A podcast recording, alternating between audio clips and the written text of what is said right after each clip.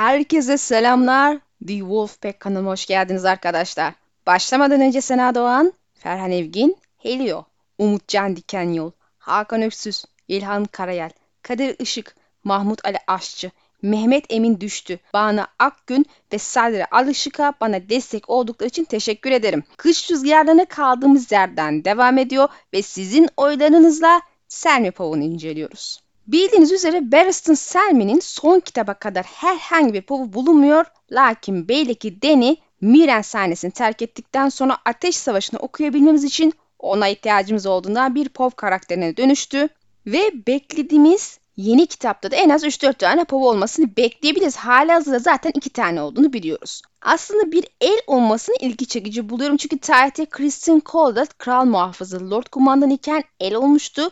Ve ayrıca Jaime Lannister da bir kral deviren kral muhafız olarak da yakın tarihte yerini aldı. Selmy'nin iki karakterin de kaderini yaşıyor olması ilgi çekici.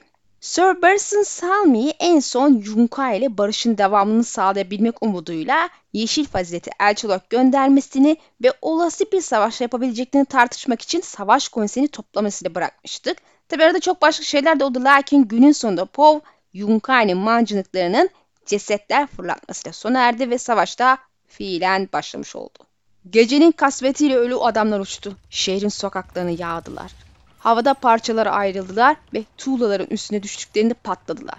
Bağırsak kurtları, kurtçuklar ve daha kötü şeyler etrafa saçıldı. Diğerleri piramitlerin ve kulelerin duvarlarına çarpmışlardı. Geriye kan lekeli bıraktılar ve çarptıkları yeri işaretlediler. Yunkay mancınıkları büyüktü fakat tüyler ürpertici cephaneleri şehrin derinliklerine atacak kadar menzilleri yoktu. Birçok ceset duvarların hemen bitimine düştü ya da gözetleme kulelerine, siperlere ve savunma kulelerine çarptılar. Altı kız kardeş Mire'nin etrafına kaba bir hilal şeklinde dizilmişti ve nehrin kuzey bölgesi hariç şehrin her bölgesi vuruluyordu. Hiçbir mancının gücü Skaza'nın nehrini geçmeye yetmezdi. Ufak bir merhamet diye düşünüversin sen mi? Mire'nin büyük batı kapısının içindeki pazar meydanına giderken. Poe, Selmi'nin son sahnesinde olduğu gibi mancıkların ceset fırlatmasıyla başlıyor. Tyrion'un ilk bölümü de bu şekilde başlamıştı hatırlayacağınız üzere. Yunkai kanlı hislerden ölmüş ve çürüme başlamış cesetleri biyolojik savaş silahı olarak kullanıyor. Moğol tarihini azıcık da olsa bilenler onların da zamanında bunu uyguladığını ve savaş tarihinde en bilinen örneklerden biri olduğunu hatırlar. Muhtemelen Yunkai liderleri şehri yerle bir edip doğrudan savaşmak yerine hastalık yüzünden iradelerini kırıp teslim almak istiyor yahut birebir savaş başladığında zayıf bir düşmanla yüzleşmek için bunu yapıyorlar. Mancınıkların sayısında isimlerinde Tyrion incelemesini hatırlayacaksınız. 6 taneydi zaten. Selme hepsini birden 6 kız kardeş olarak ifade ediyor. Şehrin kuzeyi hariç 3 bir yanına hilal gibi sarmışlar. Eğer nehrin karşısına geçebilecek menzile sahip olsaydı orada da bir tane olurdu muhtemelen ama olmadığı için şehrin kuzeyi bu atışlardan korunuyor. Daenerys şehri altında bir geminin direğinden yapılmış Joson'un kamış denilen büyük bir koçbaşı ile kapıyı kırmışlardı. Göre sahipleri ve onların köle askerleri saldırganlarla burada karşılaşmışlardı ve savaş çevredeki caddeleri saatlerce kasıp kavurmuştu. Sonunda şehir düşmüştü. Yüzlerce ölü ve can çıkışan insan meydana saçılmıştı. Şimdi bir kez daha pazar yeri katliam alanıydı ancak bu sefer ölüm solgun kısrakta gelmişti. Gündüzleri Mire'nin tuğla duvara onlarca rengi sergilerdi. Fakat gece onları siyah ve beyaz ve griye dönüştürmüştü. Meşalenin ışığı son yağmurun geride bıraktığı su birikintilerinde parıldadı. Adamların miğferinde, baldır ve göğüs sırtlarında ateşten çizgiler oluşturdu. Sir Barristan Selmy yanlarından yavaş yavaş geçti. Yaşlı şövalye kraliçesinin ona verdiği zırhı giyiyordu. Altın kakmalı, beyaz emaye kaplı bir takım kış karı kadar beyaz beleni omuzlarında dalgalanıyordu. Kalkanı eğerinde asılıydı. Altında kendi kraliçesinin bineği vardı.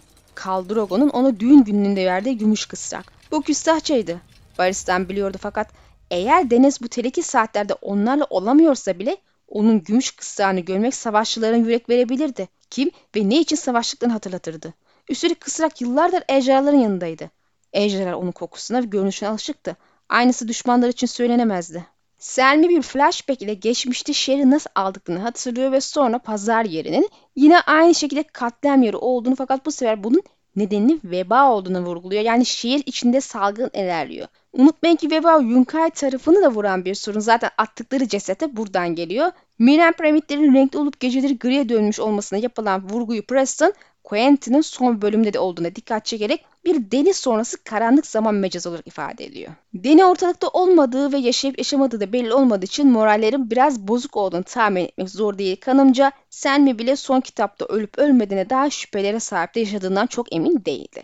Bu sebeple Den'in atına binerek adamlarına kim için ne için savaştıklarını hatırlatarak moral veriyor. Deni'nin döneceğine dair dolaylı da olsa bir umut aşılıyor. Tabi atın bir diğer faydası olası bir şekilde ejderhalarla yakın temasa girmesi gereken bir durumun içine düşmesi halinde ejderhaların bu atın kokusuna ve görünüşüne alışık olmasından dolayı Selmi ve beraberindekilere zarar vermemesini umut etmesi. Çünkü yine son bölümde ejderhaların dost ve düşman tarafını ayırt edebileceğini düşünmüyordu. E bu duruma birkaç vurgu olduğu için birçok POV tarafından muhtemelen ejderhaların herkese saldırdığı bazı sahneler izleyebilir. Artık bunu bekliyorum çevre silahına falan dönüştü. Selme'nin son yağmurlar vurgusunu anladığımız muhtemelen ilk saldırı üstünden birkaç gün geçmiş oldu daha fazla değil. Ejderhaların kaçıp etrafa ateşi vermelerinden sonra yağmur başlamıştı. Bu sayede şehir küle dönmekten kurtulmuştu. Zaten Tyrion'da birkaç gün çadırda saklandığını biliyoruz. Yanında üç tane yaver at sürüyordu. Tumkaleo, Targaryen hanesinin siyah üstüne kırmızıyla işlenmiş üç başlı ejderhasını taşıyordu. Kırbaçlayarak kral muhafızının çatal biçimindeki sancağını taşıyordu. Altın bir tacı çevrilen yedi gümüş kılıç. Muharebe alanında komut yollamak için Kızıl Kuzey'e büyük, gümüş şeritli bir savaş borusu vermişti. Diğer çocuklar büyük piramitte kalmıştı. Onlar gelecekte bir gün savaşacaklardı. Ya da hiç savaşamayacaklardı. Her yaver şövalye olacak diye bir şey yoktu. Vakit kurt saatiydi. Gecenin en uzun ve en karanlık saati. Selmi dini için şövalyelerden oluşan bir birlik kurmak istemişti. Bu sebepten toplamda herhalde 27 tane falan genç seçmişti ve onları yaver olarak alıp eğitmeye başlamıştı. Üç tanesini bu savaşa yanına almış ve kalanını piramitte bırakmış. Bu üç yaver Selmi için en umut vaat eden gençlerden oluşuyor. Laraka kral muhafızının sancağını, Tumko'ya Targaryen sancağını ve Kızıl Kuzu dediklerine de savaş borusunu vermiş. Bu tür önemli simgeli taşıma görevi dikkate değer vazifelerde öyle alelade sokaktan geçebilir zaten verilmez. Tumko, Selmi'nin Jaime kadar doğal bir kılıç yeteneği olduğunu düşündüğü eski bir dövüş çukuru savaşçısı, daha doğrusu bunun için eğitim alan eski bir köleydi. Kırbaç lakaplı Larak ise kırbacını konuşturan biridir ve bu konuda çok iyidir. Kızıl kuzu ise Lahazarlı yani Dotrakların kuzu insan dediği halktan geliyor. Birinin insanları anlayacağınız gaddar ve tekniksiz dövüşüyor lakin Selmi iyi bir eğitimle becerisini geliştireceğine inanıyor. Kendisi korkusuz ve bir parça pervasız görünüyor. Bu sebeple ilk ölen yaver kendisi olursa kimse şaşırmaz muhtemelen. Kurt saatine gelirsek, bildiğiniz üzere şafaktan önceki saati ifade eden bir terim bu. Preston'ın karakterlerin bu saatlerde komple bir plan hazırladıklarına, devrim ve değişim içeren sahneler olduğunu dikkat çekmiş. İşte Jon'un Jonas'tan kurtulma planı için bu saatte uyandığına dikkat çekmiş. Aşağı derin orman kalesindeyken bu saatte kaçmaya niyetlenmişti. Umber borusunu öttürdüğünde Theon'un bu saatlerde uyandı. Quentin bu saatte ejderhaları çalmaya niyetlendi ve Selmy de Hizar'a bu saatte darbe yaptı. Tüm bunları ek olarak uzun gece ifade eden bir saat olması da ayrıca manidar ki Stark tehdidi videomda bu konuya girdiğim için tekrar burada bahsetmeyeceğim. İzlemeyen varsa muhakkak izlemesini tavsiye ederim. Adamların birçoğu pazar meydanında toplanmıştı. Bu gece hayatlarındaki son gece olabilirdi. Müre'nin antik köle pazarının tuğla duvarının altında 5000 lekesiz 10 uzun sıra oluşturmuştu. Taştan uyumuş kadar hareketsiz duruyorlardı. Her birinin elinde mızrak, kısa kılıç ve kalkan vardı. Meşale ışığı miğferlerin tepesindeki sivri uçta parıldadı ve içlerindeki tüysüz yanaklı suratları gösterdi. Bir ceset aralarına düştüğünde hadımlar basit bir şekilde yana adım attılar. Sadece gerekli olduğu kadar uzaklaşıp tekrar saflarını kapattılar. Hepsi yayaydı hatta miğferinde üç mızrak ucu olan subayları gri solucan bile. Fırtına kargaları meydanın kuzey tarafındaki tüccarlar çarşısının altında dizilmişti. Çarşının üstündeki kemer yapı onlara ölü adamlardan korunma fırsatı veriyordu. Sir Barris'ın yanlarından geçerken Jockey'nin okçuları yaylarının tellerini ayarlıyorlardı. Dul bırakanın asık suratlı bir ifadesi vardı. Zayıf gri bir ata biniyordu, kolunda kalkanı ve sivri uçlu savaş baltası vardı. Demin miğferin şakak kısmından siyah tüyler fışkırmıştı. Yanındaki çocuk Bill'in sancağını taşıyordu. Bir düzine siyah flamanın olduğu, tepesine tahtadan oymuş bir karganın olduğu uzun bir direk. Faal olarak savaşan Lekizlilerin sayısı 8000 idi ama burada 5000 var. Geriye kalan 3000'i nerede bilmiyoruz. Faal olmayan 2000 tanesi zaten eğitimlerini tamamlamamış kişilerden oluştuğundan savaşa dahil edilmemiş de olabilir ama adam kıtlığının olduğu bir savaşta yarım eğitimli de olsa bu 2000 kişiyi kullanmayacağını pek ihtimal vermiyorum. Belki Selmi başka bir plan yapıp onları da yedek kuvvet olarak başka yere konuşlandırmıştır. Fırtına kargaları bir diğer köşede Dairo'nun reyni olmasından sonra ikinci komutunu dul bırakan komutayı Joki ile birlikte aldı. Eğer Selmi ölürse ordunun komutasını dul bırakan alacak. Fırtına kargalarının sancağı genelde bez bayrak üstünde çapraz yıldırım arasındaki dört kargadır ama bu sefer Roma İmparatorluğu gibi bir tahtadan oyulmuş bir karga amblemi taşıyorlar. Martin unuttu mu yoksa farklı bir şey mi yapmak istedi bilmiyorum. Lakin hikaye içinde de çok büyük bir önemli olduğunu zannetmem. Bu iki birliğin de komutanları reyni olduğu için onları geri istiyor olmaları Sermiyan'ı da savaşman için ayrıca bir motive kaynağı olabilir. Gerçi kiralık birlik için önem arzu etmiyordu olabilir lakin öyle olsaydı çoktan taraf değiştirirlerdi diye düşünüyorum. Dairo'nun yokluğunda bile Den'in yanında savaşmaya devam ediyorlarsa Dario'ya gerçekten bağlı görünüyorlar. At efendileri de gelmişlerdi. Ago ve Rakaro, kraliçenin küçük kalasının çoğunu Sakahaza'nın karşısına götürmüştü. Ancak yaşlı, yarı sakat Cakayran Romo, geride kalanlardan 20 atlıyı bir araya getirmeye başarmıştı. Bazıları neredeyse onun kadar yaşlıydı. Birçoğu da eski yaralara ya da sakatlıklara sahiptiler. Geriye kalanlar ise ilk çanlarını takıp saçını örmeye hak kazanmaya çalışan sakalı çıkmamış delikanlılardı. Zincir yapanın yıpranmış bronz heykelinin yakınlarında dolanıyorlardı. Atları bir kenarda duruyordu. Oradan ayrılacakları için tedirginlerdi. Tepeden her ceset atıldığında sağa sola kaçışıyorlardı. Muhtemelen Selmi'nin ordusunun içindeki en zayıf halka at efendileri olabilir. Atlı olsalar da ağırlıkta yaşlı ve sakatlar ve kalında yeni etmeler. Gördüğünüz gibi lekisler, cesetler geldiğinde disiplinli hareket ediyorlar. Paralı askerler kendini korumaya almış bir vaziyette. Bunlar ise böyle sağa sola kaçacak kadar disiplinsiz ve korkuyor gözüküyor. Galatasaray'ın çoğu şövalyenin vurguladığı gibi nehrin karşısına geçti ve Deni'yi aramak için peşlerine düştü. Onları muhtemelen Deni povlarında göreceğiz tekrar. Onlardan çok da uzakta olmayan Yüce Efendilerin Kafatası Tepesi diye adlandırıldığı dehşet anıtın etrafında yüzlerce çukur dövüşçüsü toplanmıştı. Selma onların arasında benekli kediyi gördü. Onun arkasında da Korkus Itoke. Diğer bir tarafta dişi yılan Senera, Kont Cameron, çizgili kasap, Togoş, Marigo, Orlos duruyordu. Dev Gokor bile oradaydı. Küçük çocukların arasında duran bir adam gibi diğerlerinin üzerine yükseliyordu. Özgürlük onlar için bir anlam ifade ediyordu görünüşe göre. Çukur dövüşçü de Hizadar'a Daenerys'e gösterdiklerinin çok daha fazla sevgi duyuyordu ama Selmi hepsine aynı şekilde sahip olduğu için memnundu. Bir kısmının zırh bile giydiğini fark etti. Belki de Karaz'ın yenilgisi onlara bir şey öğretmişti. Yukarıdaki mazgallı siperler, yamalı pelerin ve tunçtan yapılmış maskeler giyen adamlarla dolmuştu. Kel kafa, tunç canavarlarını lekesizlerin meydana gelebilmesi için şehrin surlarına göndermişti. Savaş kaybedilebilirdi. Bu daha çok kraliçe Deniz dönene kadar Miren'i Junkai'ye karşı savunan Sıgahas ve adamlarına bağlıydı. Eğer gerçekten gelirse tabii. Hemen zırh meselesini açıklayalım. Bu dövüşler için zırh giyme korkakça bir eylem ama Kahazar'ın ölümünde zırhın faydasını gören olmuş ki giymeye karar vermiş. Çukur dövüşçüleri Selmen'in de ifade ettiği gibi Hizar'a sadıklar ve onu darbeyle indirip hapseden de şövalyenin kendisi. Ayrıca onların içinden biri olan Kazar'ı da öldürdü. Buna rağmen Selmen'in komutasında yer alma sebepleri Yunkai'den nefret ediyor olmalı olsa gerek muhtemelen tekrar köle olmayı istemiyorlar. Tabi ortada bir kumpas varsa bilemem. Açıkçası Harpya'nın oğullarının içeride usulca durup sadece birkaç cinayet işlemekle bekleyeceğini de zannetmiyorum.